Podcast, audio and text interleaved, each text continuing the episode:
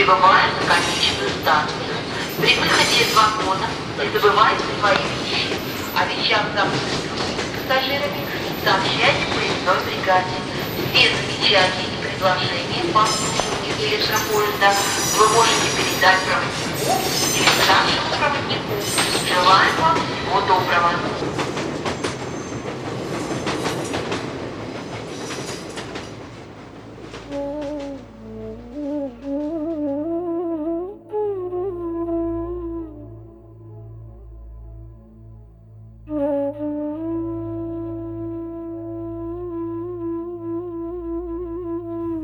Здравствуйте, уважаемые слушатели! С вами снова станция «Конечная», подкаст для смертных.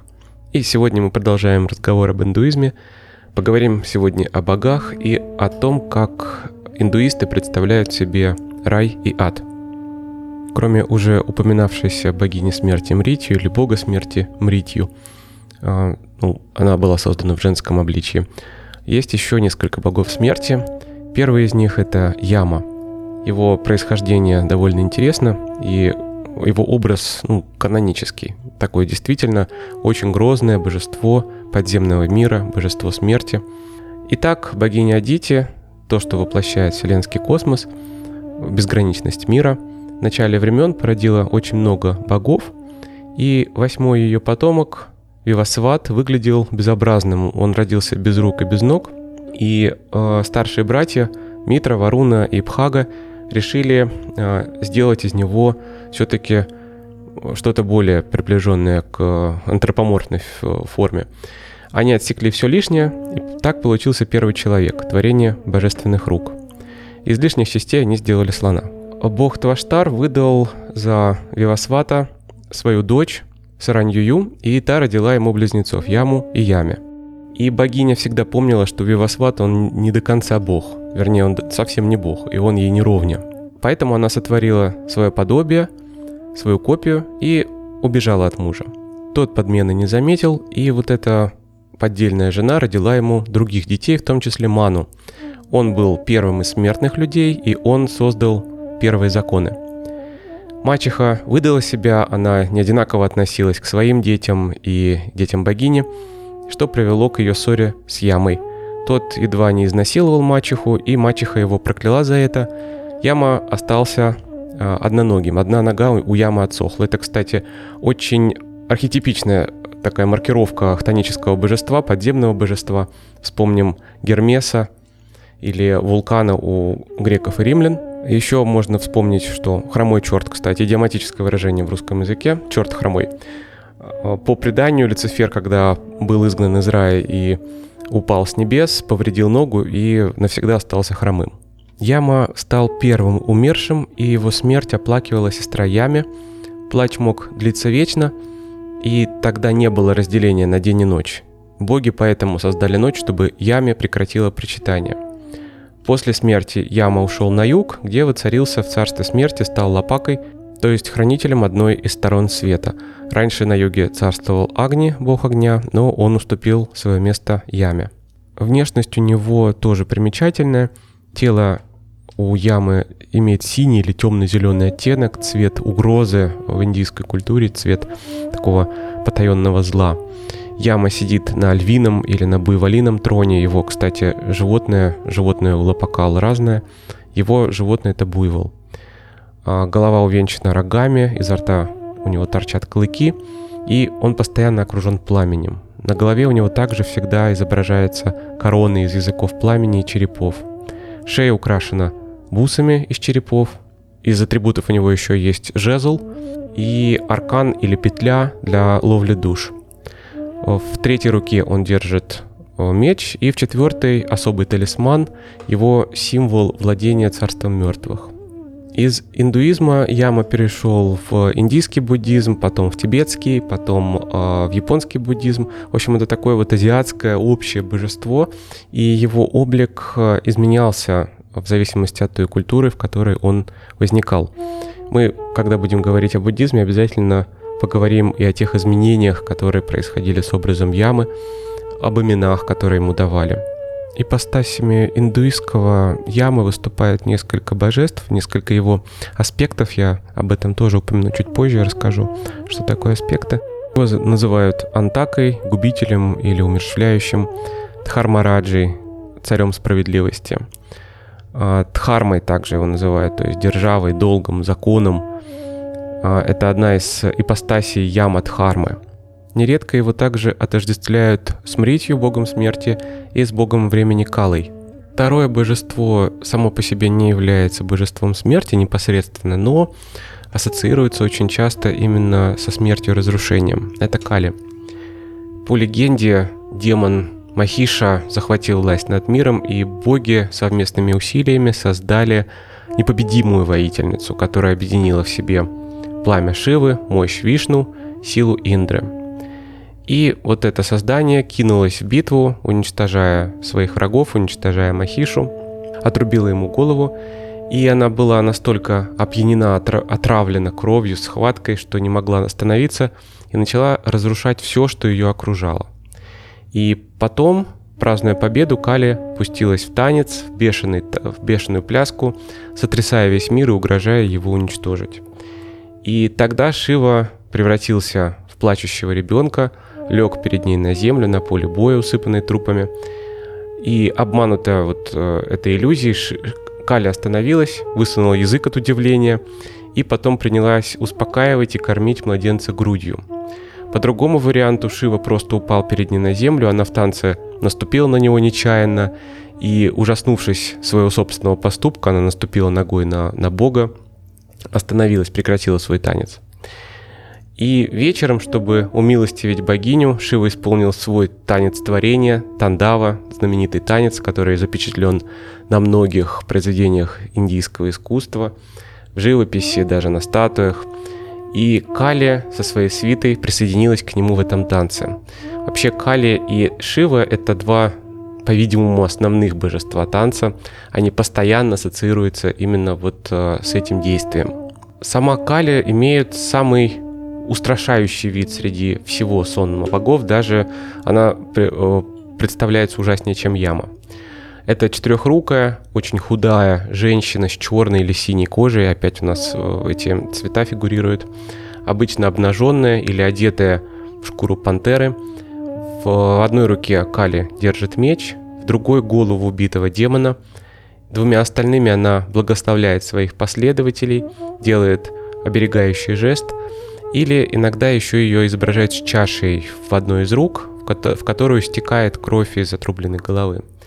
Вместо серег у нее два мертвых тела, на груди ожерелье из черепов, пояс сделан из отрубленных человеческих рук, язык высунут изо рта, глаза сверкают огнем, лицо тела залито кровью, и обычно ее изображают как женщину, которая попирает тело своего мужа, своего будущего мужа Шиву.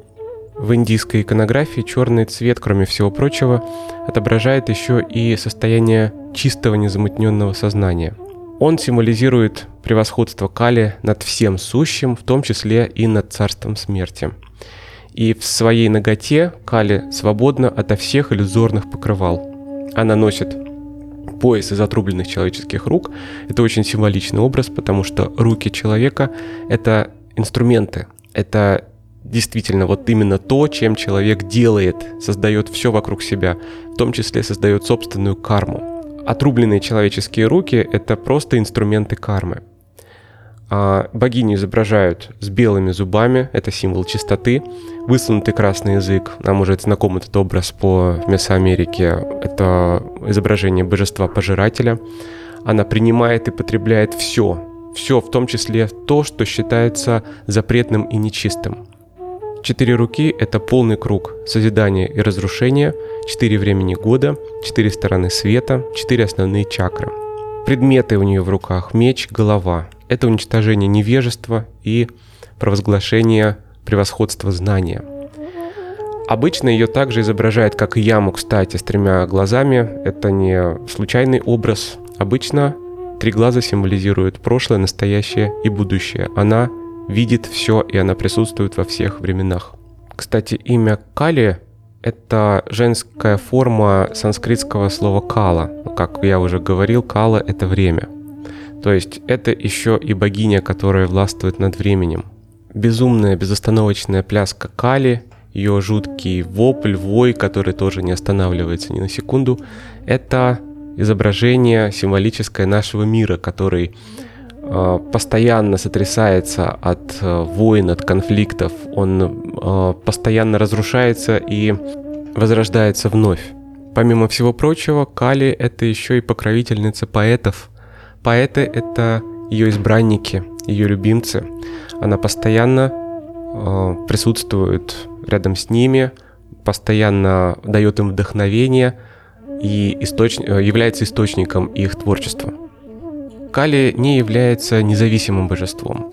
В свою очередь, она аспект или ипостась другой богини. Действительно, вот такой вот первоначальной богини женщины Дурги. И Кали в своем другом образе превращается в богиню домашнего очага, богиню мать Парвати. Парвати, вторая жена Шивы, которая смогла сделать невозможное, я об этом поговорю чуть позже, но это действительно очень символичный образ. Э, женщина без мужчины рядом, без мужа, по представлению древних индусов, это необузданная сущность, которая получает свое развитие, свою полноценность, другую роль, более объемную, не только разрушение и созидание, но и творение новой жизни, только рядом с мужчиной, рядом со своим мужем. Становится Искали Парвати. В свою очередь, образ Шивы, который лежит под ногами Кали, символизирует э, не только превосходство этого духовного аспекта бытия над физическим, но и пассивный мужской потенциал творения. Кали, супруга Шивы, является его шакти, то есть его силой, божественной силой, божественной энергией, то есть женским началом творения, которое заряжает силу мужского божества – Шакти выражает животворящую силу Вселенной, и в отсутствие своей вот этой божественной силы рядом с собой Шива становится Шва, что на санскрите означает труп. Без своей шакти Шива теряет свое созидательное начало, он не способен творить, он становится бесплодным. Ну и тогда давайте поговорим о самом Шиве, о третьем божестве, которое ассоциируется со смертью и разрушением. Это мой излюбленный персонаж, то, что я не могу назвать божеством, потому что ну, для меня божество это довольно узкое понятие. Я бы назвал его сущностью, потому что он очень многогранен в своих проявлениях. Сама его история очень древняя. Возможно, это одно из древнейших божеств, которому поклоняется до сих пор. То есть его культ, истоки его культа в виде Рудры сначала, потом уже в виде Шивы, уходят действительно в глубину веков и насчитывают около 5000 лет. Вот представьте себе. Божеству поклоняются 5000 лет безостановочно. И будут поклоняться еще очень-очень долго. А я сейчас буду рассказывать о его личности, вы, пожалуй, поймете, почему, если бы я был индусом, я бы был именно шиваистом. Так вот, божество очень древнее.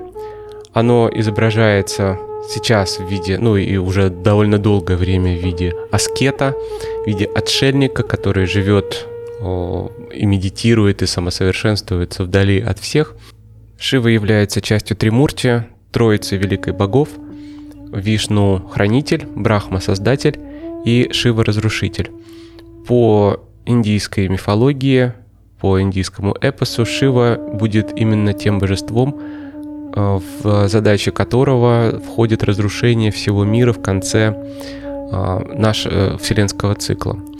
Индусы были очень сильны в математике, и они довольно точно вычислили вот этот вот вселенский цикл. По их представлениям, Кальпа или День Брахмы длится 4 миллиарда 320 миллионов лет. Действительно, эти цифры можно найти в индийских текстах, а именно в Бхагавата Пуране.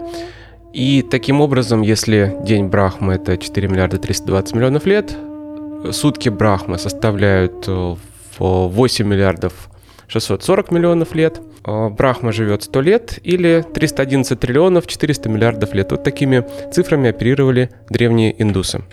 Шива разрушает мир в конце каждого дня, а Вселенная гибнет в конце жизни Брахмы.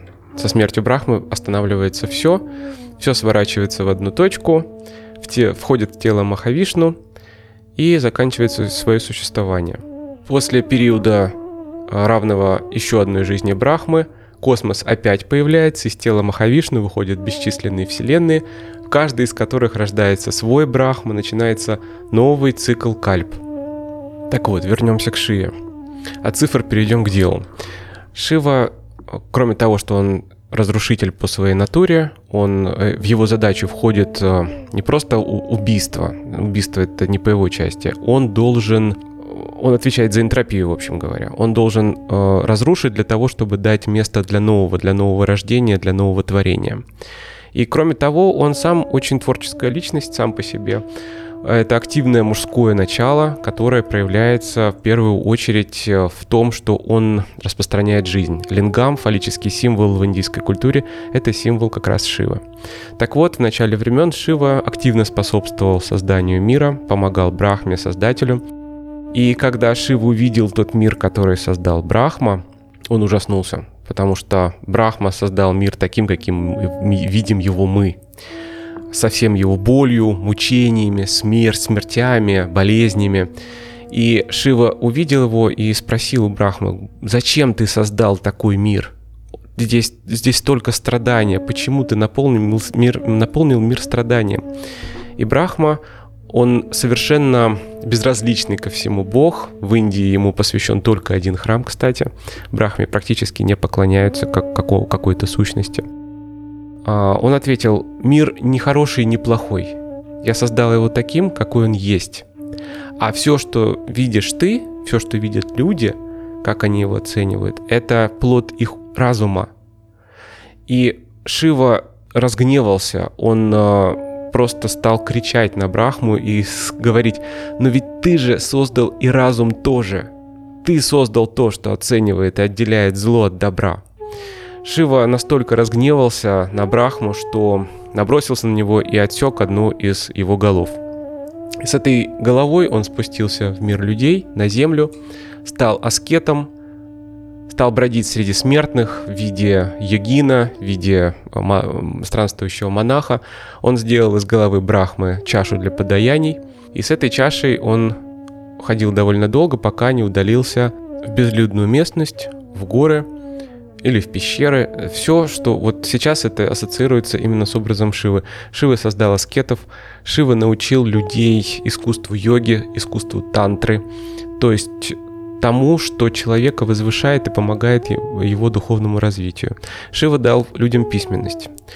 На его шее обычно изображаются бусы, и количество бусин равно количеству букв в санскритском алфавите.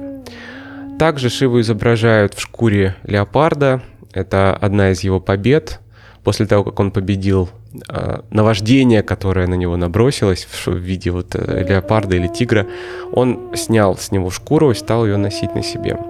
В волосах изображают полумесяц, растущую луну, символ разума, символ того, что Шива, как совершенный йогин, совершенным образом контролирует свой разум. А тело его изображается или голубого цвета, обычная э, индуистская традиция. На самом деле это не цвет, а свет. Тело светится именно вот таким вот сиянием. Просто изобразить это в живописи довольно сложно, вот, э, такого рода сияние. Или еще его изображают покрытый, покрытым пеплом.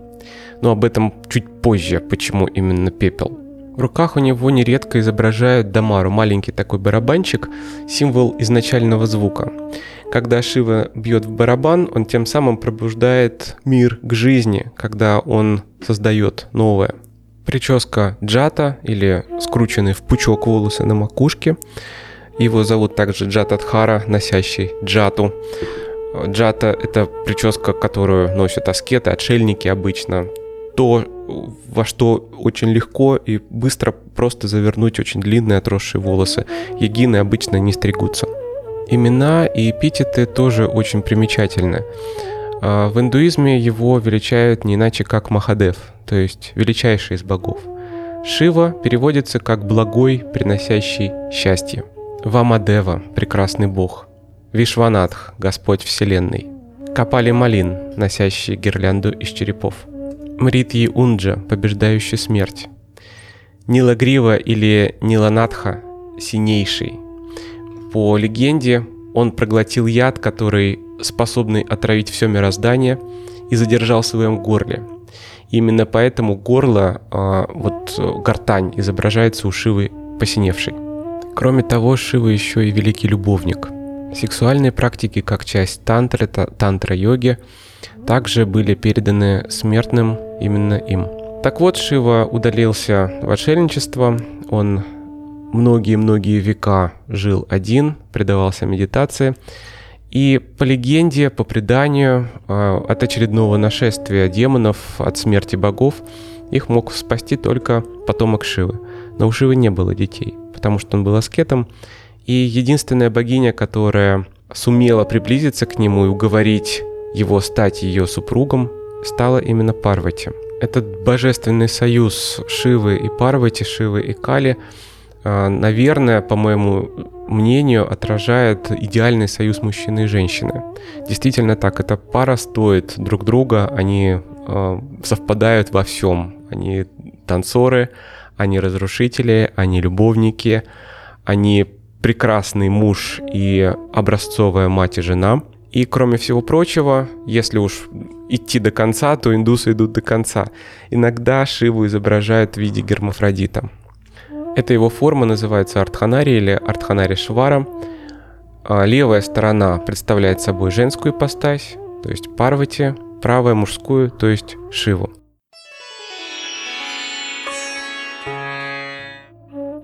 Теперь давайте поговорим об ипостасях, об аспектах.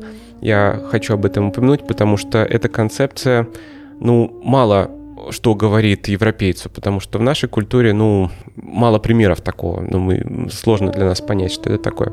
В индийской культуре одно и то же божество может быть представлено э, в разном виде, и оно отвечает за разные проявления материального, нематериального мира, покровительствует раз, разным его частям. У нас, наверное, самым близким подобием будет Святая Троица, Отец, Сын и Святой Дух – но это будет очень грубое приближение, потому что э, в индуизме сущности буквально могут иметь десятки аспектов и проявлений. Самые древние, самые верховные божества, например, та же Дурга, да, они могут быть представлены как в виде Кали, так и в виде Парвати. В свою очередь, и Кали, и Парвати имеют свои собственные аспекты. Таким образом, божество действительно может иметь много-много-много проявлений, которые могут действовать независимо, самостоятельно, совершать поступки, которые приписываются именно им, например, именно Кали, а не Дурге, и поклоняются также именно аспектам отдельным аспектам. Отдельно Кали поклоняются, поклоняются отдельно Дурге, отдельно Парвача. Совершают молитвы, ритуалы, которые посвящены этим различным, казалось бы, божествам, но так или иначе все эти божества отождествляются с определенными, очень немногочисленными началами. Вообще система аспектов в индуизме очень сложная, и эти персонажи проявляют себя в разных текстах эпоса, мифологии совершенно по-разному. Иногда их поступки а, противоречат друг другу, иногда они дополняют друг друга. Но так или иначе, вот эти а, взаимосвязи, их поиск, то, как себя проявляет божество, как оно действует в различных своих ипостасях, и как оно взаимодействует со смертными и другими божествами в этих ипостасях. Это очень интересный процесс. Когда я читал Махабхарату, я это видел ну, своими глазами, читал это все. Потом э, замечательная книга вышла наших э, русскоязычных украинских фантастов, которые известны под псевдонимом Генри Лайонолди. Это свободная фантазия на тему Махабхараты и индийского эпоса вообще, которая называется «Черный баламут». Это трилогия, я всячески рекомендую прочитать эту книгу всем людям, которые заинтересованы э, в индийской культуре, в индийских божествах, в ритуалах, в истории Индии. Потому что авторы очень глубоко копнули. Действительно, они этих персонажей не, не просто использовали, они их оживили до такой степени, что их и ненавидишь, и влюбляешься в них, и запереживаешь вместе с ними. В общем, очень советую. Называется «Черный баламут».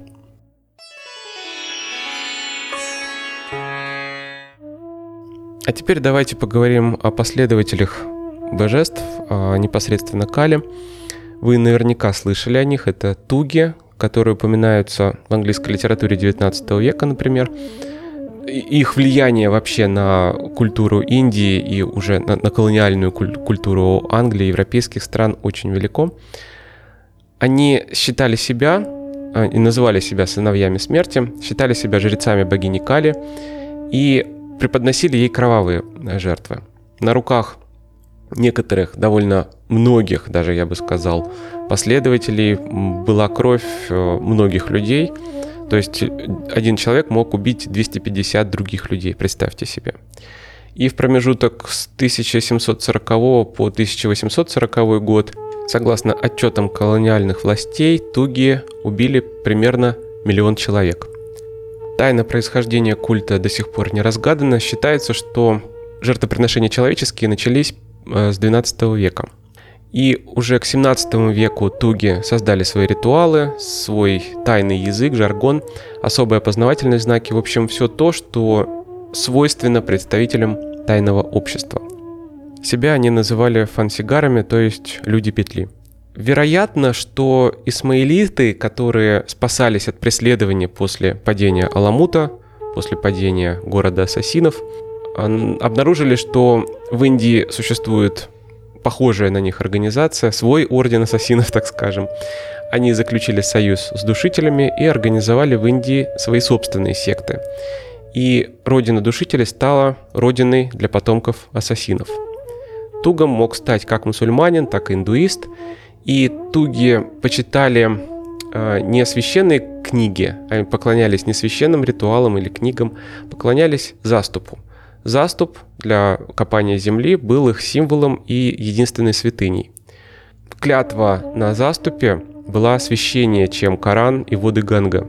Туг, который нарушил присягу, принесенную на этом заступе, обычно умирал в течение шести дней, потому что у организации была очень разветвленная сеть осведомителей, агентов. Этого человека очень быстро находили. Туги делились на душителей, кинжальщиков и отравителей – Самую большую известность приобрели туги-душители. У них орудием служил шелковый платок, румал с утяжелителем на конце. Арсенал боевых приемов, там было целое боевое искусство, вот для того, чтобы задушить человека. Это не так просто на самом деле. Так вот, э, этот арсенал делился на приемы удушения обычного человека, контрприемы, если на тебя нападет туг тоже, потому что туга тоже можно принести в жертву. Представляете себе, он тоже человек. И приемы на самоудушение. Если вдруг туга хотели захватить в плен, каким-то образом посадить в тюрьму, наказать, он мог себя просто удушить сам. И стать тугом было довольно непросто. Для того, чтобы пройти посвящение, нужно было несколько лет э, быть подмастерьем и все, кто допускались мальчики, когда им исполнялось 10-12 лет. Обычно душителем мог стать родственник душителя. Людей со стороны практически туда не брали. Почему именно душителем? По легенде, Кали хотел истребить весь человеческий род, за исключением своих верных последователей. И они стали убивать с помощью мечей всех подряд. И так велико было это истребление, что человеческий род вскоре пресекся бы совсем, если бы не вмешался бог Вишну. Всю кровь, которую пролили, он заставлял воспроизводить новые живые существа, и таким образом он мешал жрецам Кали. И тогда она пошла на хитрость, велела своим последователям не закалывать, не рубить людей, а душить.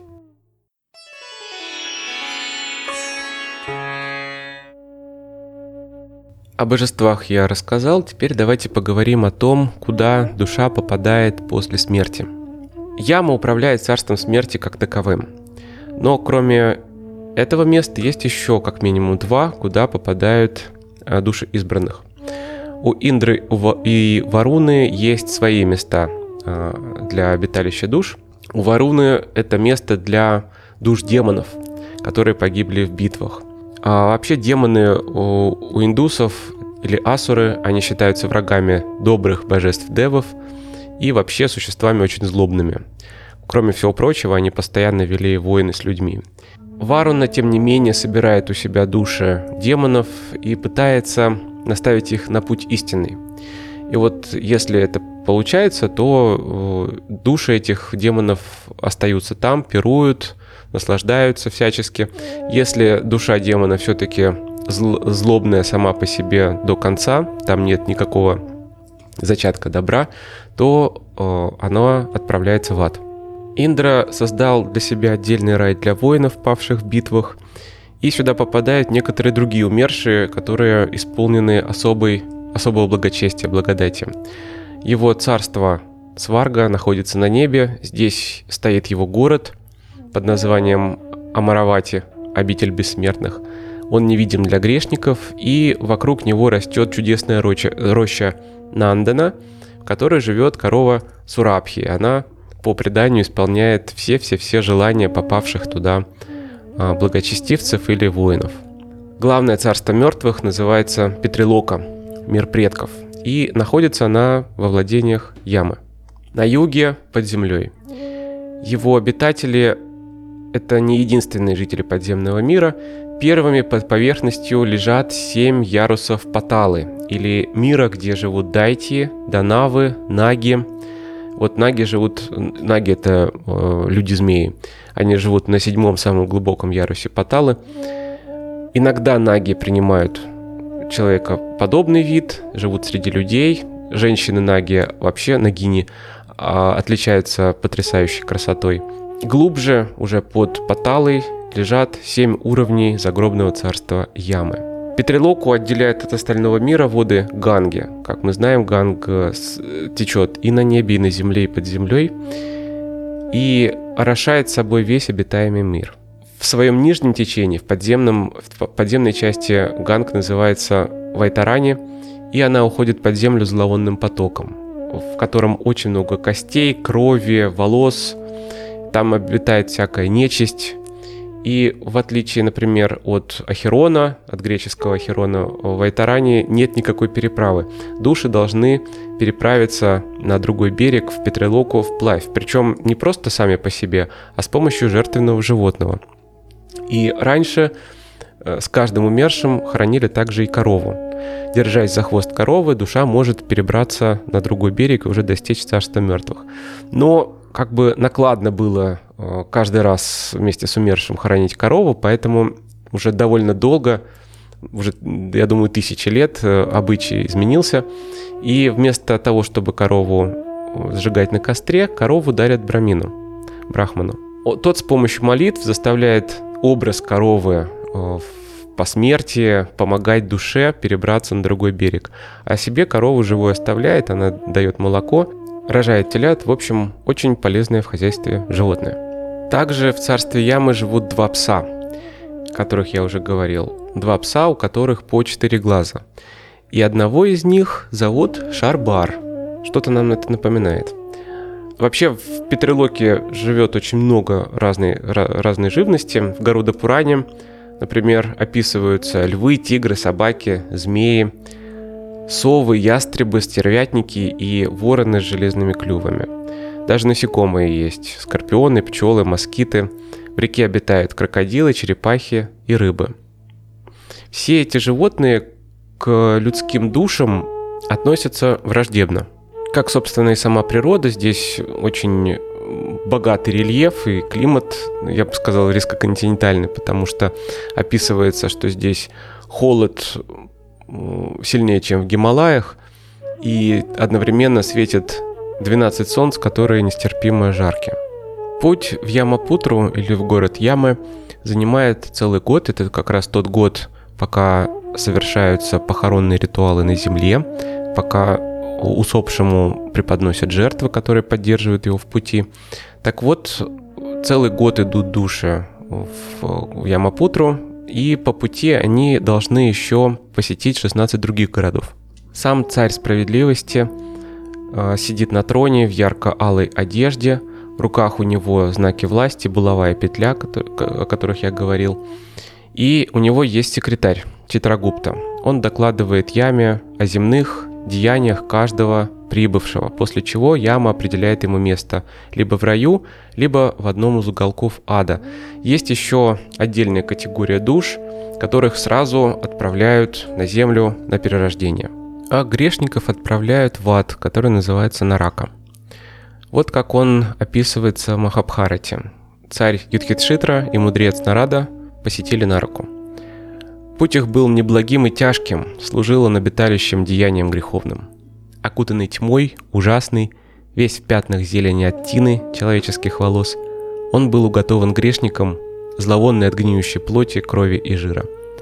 Вокруг кишели мухи, жалящие гады, раи слепней и ос, усеян был повсюду трупами тот путь, покрыт костями и придями волос, кишел червями, полон муравьев и окружен со всех сторон пылающим огнем.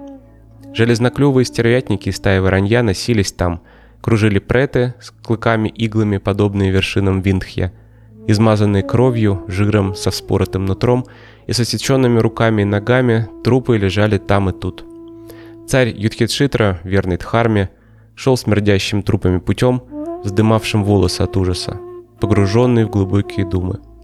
Там увидел он реку неодолимую, полную кипящей воды, и лес, на деревьях которого вместо листьев были разящие ножи и мечи – а рядом раскаленные пески и железные глыбы, железные котлы с кипящим маслом. Вот каковы были страдания, что уготованы грешникам. Сама Нарака делится на несколько уровней. Первый круг или пут отведен для бездетных, второй – авичи, для душ, которые ожидают нового воплощения. В третьем – самхати, в четвертом – тамисре наказывают за сравнительно незначительные проступки, я сейчас упомяну за какие. Последние три круга, погруженные в вечную тьму, предназначены для злостных грешников. Вот в пятом круге в Реджише непрерывно терзают их змеи, ядовитые насекомые, дикие звери и птицы. В шестом круге истоки подземной реки Вайтарани, которая полна крови и нечистот, в водах этой реки пребывают души грешников и мучаются вечно. И седьмой круг – Кокола или, собственно, Нарака – Здесь в кромешной тьме светится только одна пылающая пропасть, и в ней горят и не могут сгореть до конца преступники, и рядом демоны раздирают их на части раскаленными щипцами. Души, пребывающие в первых шести кругах ада, могут возродиться и возродятся еще раз, они вернутся в круг сансары, а грешники, которые пребывают на седьмом уровне, пребывают там до конца Вселенной до конца дня Брахмы, то есть Кальпы. Так вот, кроме обычных и общепринятых грехов вроде убийства, прелюбодеяния, пренебрежения религиозными обрядами, есть такие повинности а, в Гаруда Пуране описаны. В аду находятся те, кто не слушает хорошего совета, кто глуп, кто считает себя просвещенным – а также те, кто поздоровался с брахманом, имеющим детей от женщины из касты неприкасаемых. Ну, тем самым брахман запятнал себя, он больше не брахман, и здороваться с ним значит нарушить заведенный общественный порядок. Почему бездетных наказывают и отправляют в ад? Мужчина без потомства остается в аду, и не только он, но и все его предки. Так вот, требование, чтобы обитатели Петрилоки не были бездетными, это не она возникла не на пустом месте. Отбытие индуса в иной мир – это очень сложная процедура, как я уже рассказывал, которую обычно должны совершить родственники. И человек без детей не может быть уверен, что дальние родственники обеспечат для него весь необходимый ритуал. Поэтому каждый индуист, считает своим долгом обязательно оставить потомство. Если этого не происходит, то это очень большая трагедия в жизни. Для праведников в царстве Ямы предназначен богатый дворец. И как ни странно, он тоже находится под землей, то есть буквально вот рядом с адом. У праведных подданных есть развлечения. Жители Петрилоки в огромных количествах употребляют сому, напиток богов. И, как известно, из верований индуизма из сомы состоит луна. И раз в месяц у подданных ямы начинается пир, во время которого они пьют так много сомы, что луна начинает истощаться. Перед тем, как закончить, я еще раз обращусь к слушателям подкаста с просьбой всячески поддерживать подкаст вашими лайками, комментариями в сообществе ВКонтакте, отметками в Apple Podcast и, конечно, по возможности хотелось бы финансовой поддержки по реквизитам, которые вы можете найти на официальном сайте подкаста terminusfm.podbin.com и в официальном сообществе ВКонтакте «Станция конечная». Я буду благодарен за любую вашу поддержку и помощь. Итак, как мы смогли с вами увидеть за последние три эпизода, проблема смерти не является в Индии актуальной, в смысле отсутствия выраженного страха к ней. Она в значительной мере, сравнительно с другими культурами, разумеется, принимается как надлежащее и осмысливается спокойно. Причем такое отношение а, было на протяжении последних тысячелетий индийской истории. Это очень и очень ценный и интересный духовный опыт. И на сегодня это все. Все три последних эпизода были только присказкой. Самое интересное и захватывающее, ну, по крайней мере для меня, у нас впереди. Мы едем дальше. Помните, жизнь прекрасна.